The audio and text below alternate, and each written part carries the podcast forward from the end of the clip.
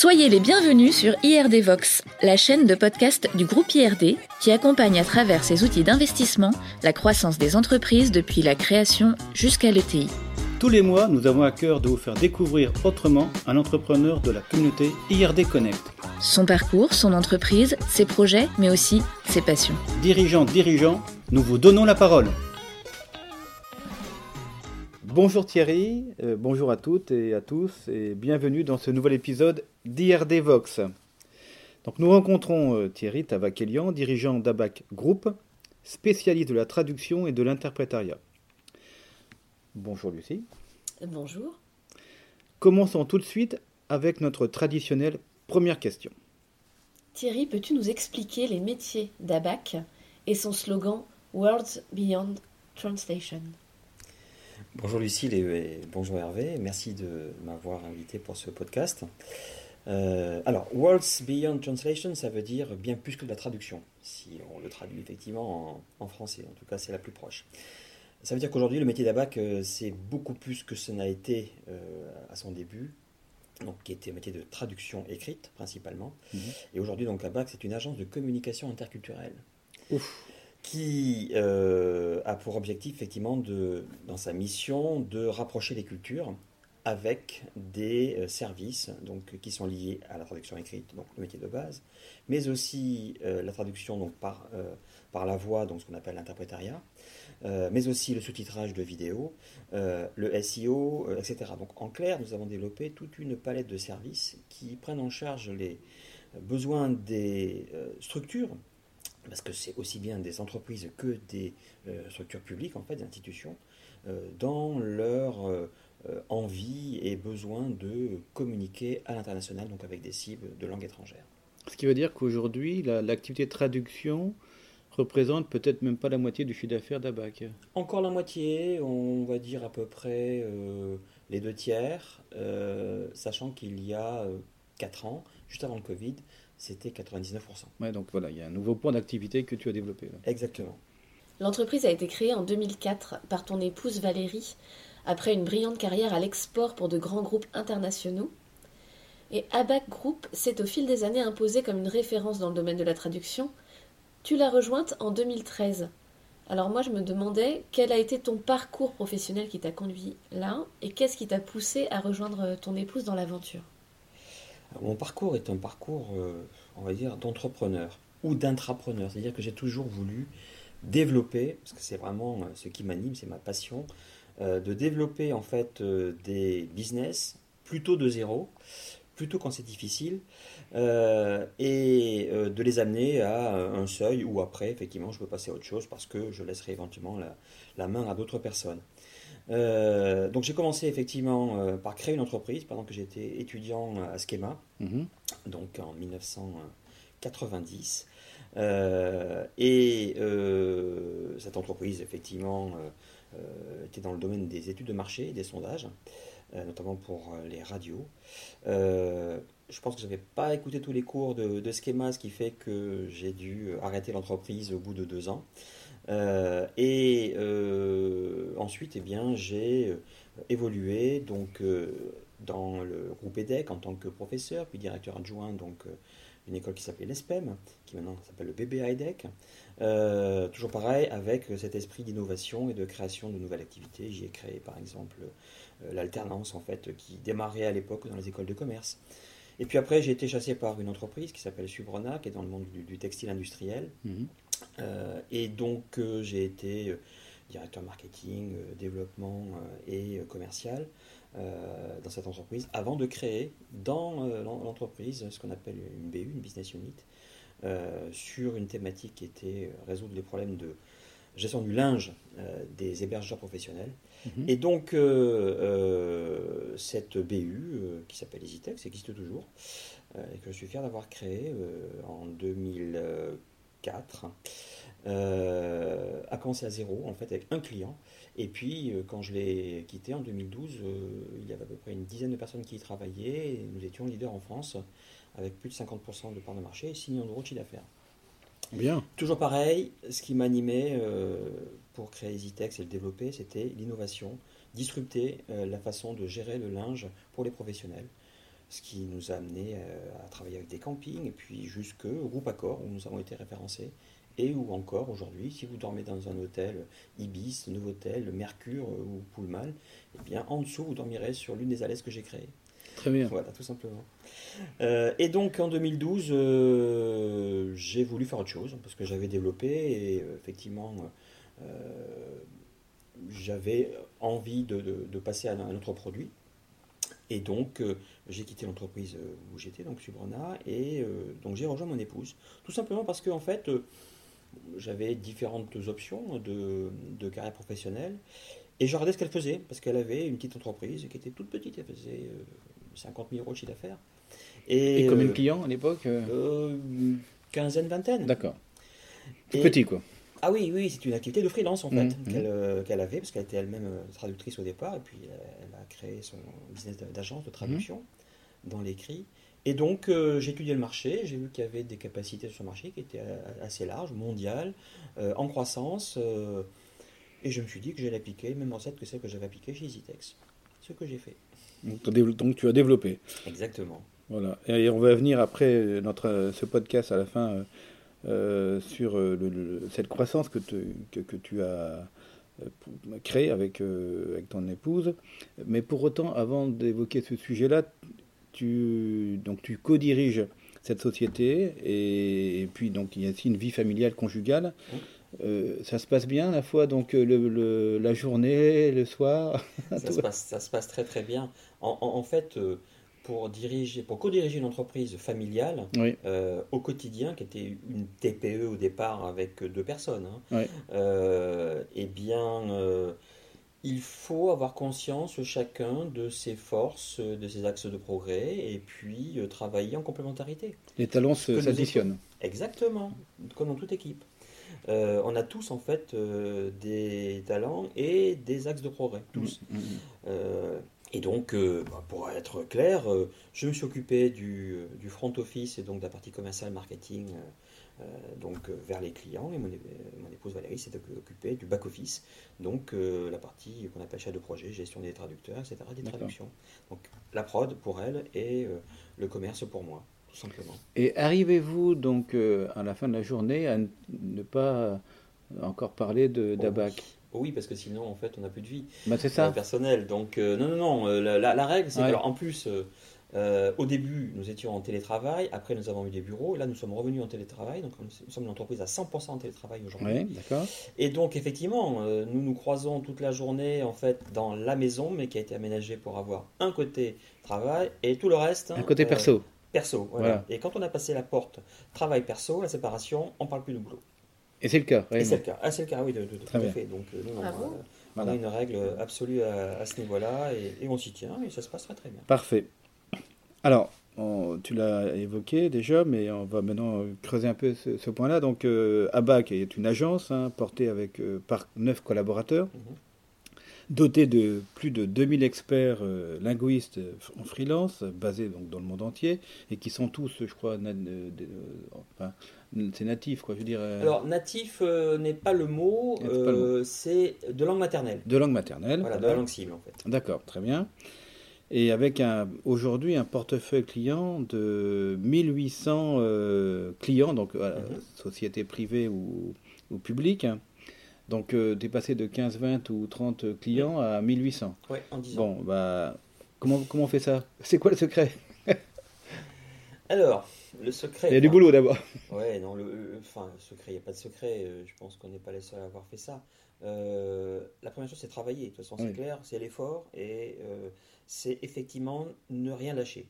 Jamais. C'est-à-dire mm. que quand on est sur un, prospect, avant qu'il devienne client, eh bien, on fait tout ce qu'il faut pour qu'il devienne client. Mais on ne lâche jamais. On ne lâche pas l'affaire, comme on dit. ensuite, c'est faire son métier de commerçant. C'est-à-dire que euh, nous sommes dans une entreprise en fait en B2B uniquement, donc avec un marché qui est limité par rapport notamment au B2C, en nombre de, cibles, mais avec quand même, euh, euh, si on prend aujourd'hui les offices de tourisme, on est leader en France des traductions pour les offices de tourisme. il y en a à peu près 1800 à 2000. Mmh, mmh. et ça veut dire que c'est quand même une cible qui est relativement nombreuse. Hein. Euh, c'est pas une oligopole, hein, pas du tout. Et donc, euh, bien, il a fallu euh, établir une stratégie pour aller les chercher un par un. De conquête. Ce que nous avons fait exactement. Donc, d'abord une base de fichiers. Donc, nous avons cherché les adresses, numéro de téléphone, adresse email de toutes ces personnes-là. Et après, on prend son téléphone et on y va. Et donc, première chose, effectivement, c'est donc c'est de travailler. Deuxième chose, c'est de se fixer un cap en termes de clientèle pour aller chercher des cibles particulières. Au départ, on regarde un petit peu toutes les cibles pour voir celle qui peut réagir le mieux.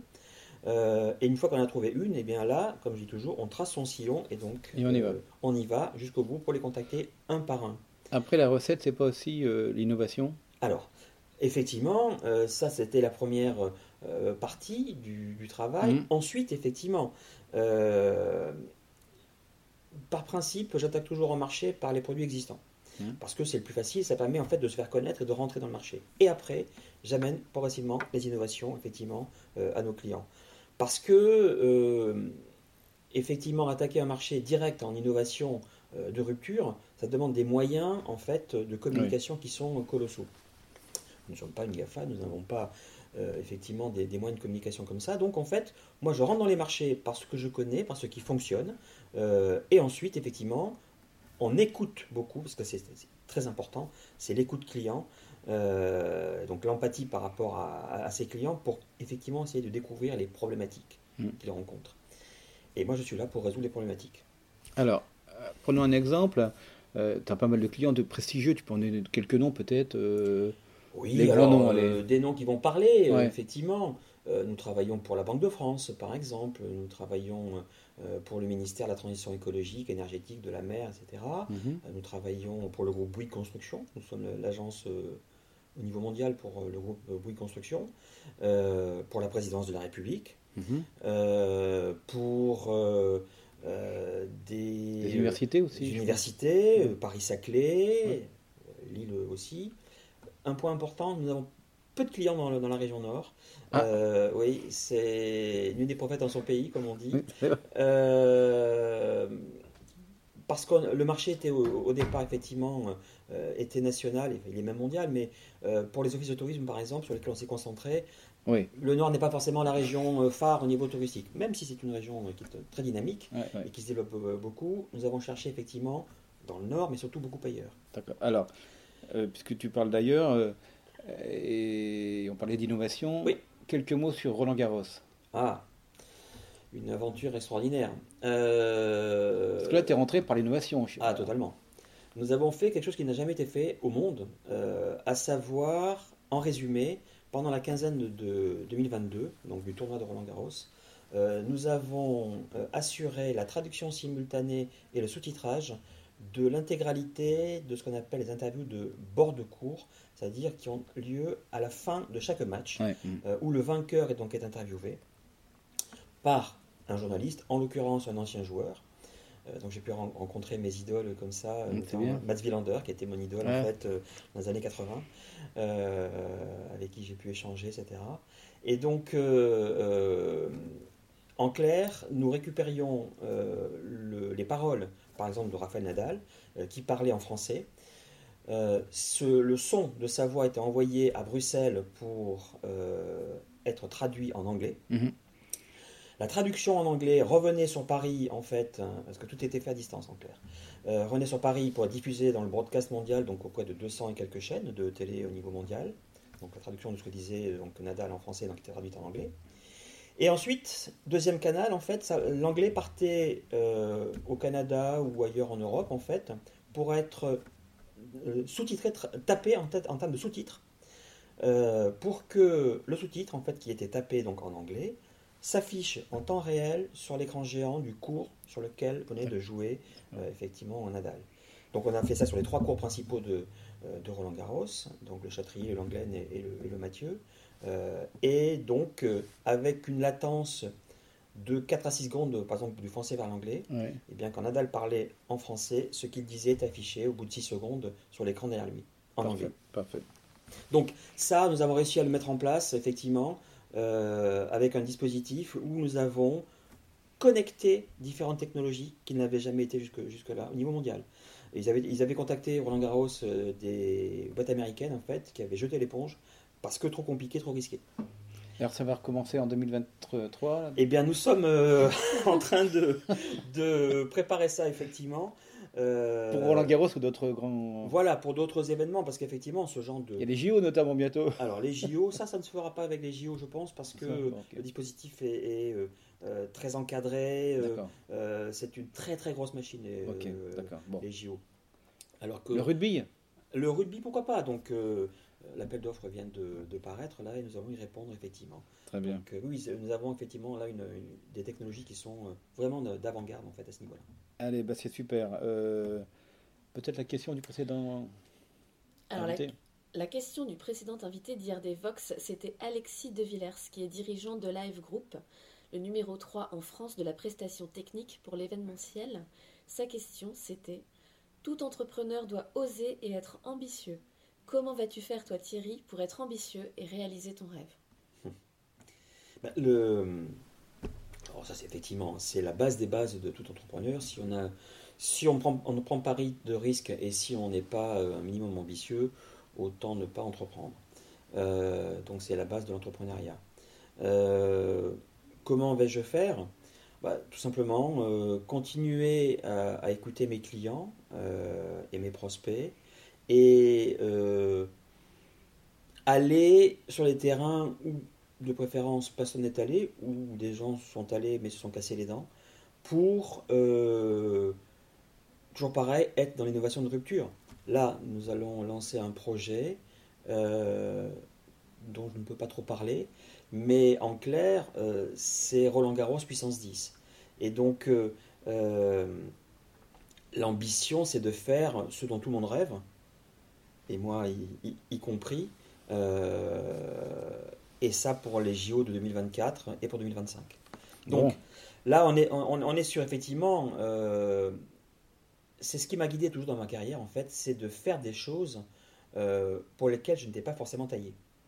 Et de me jeter à l'eau, euh, sachant que je voyais qu'il y avait des, des choses à faire, mais euh, j'avais peut-être pas toutes les capacités pour le faire, mais c'est pas grave. On apprend en faisant, comme disaient les Américains, et, euh, on fait des erreurs. Mais de chaque erreur, on doit apprendre euh, à être meilleur, tout simplement. Donc euh, oui, j'ai beaucoup de rêves encore à réaliser dans ce domaine-là et dans d'autres. Et l'ambition, c'est de se dire qu'on n'est pas plus mauvais que les autres et qu'on va y arriver et qu'on peut être premier en France ou au monde à faire des choses. Alors, avant de partir sur les questions personnelles, en quelques mots, donc parle-nous d'un d'un projet dont tu peux parler cette fois-ci euh, pour ABAC et comment nos auditeurs peuvent-ils t'aider à, le- à le réaliser ce projet? À part être client, on veut dire. Ben, Aujourd'hui, donc, on est sur les thématiques de l'intelligence artificielle. Mhm. Très clairement, euh, le projet dont je parlais juste avant, le, le Roland Garros Puissance 10, c'est ça.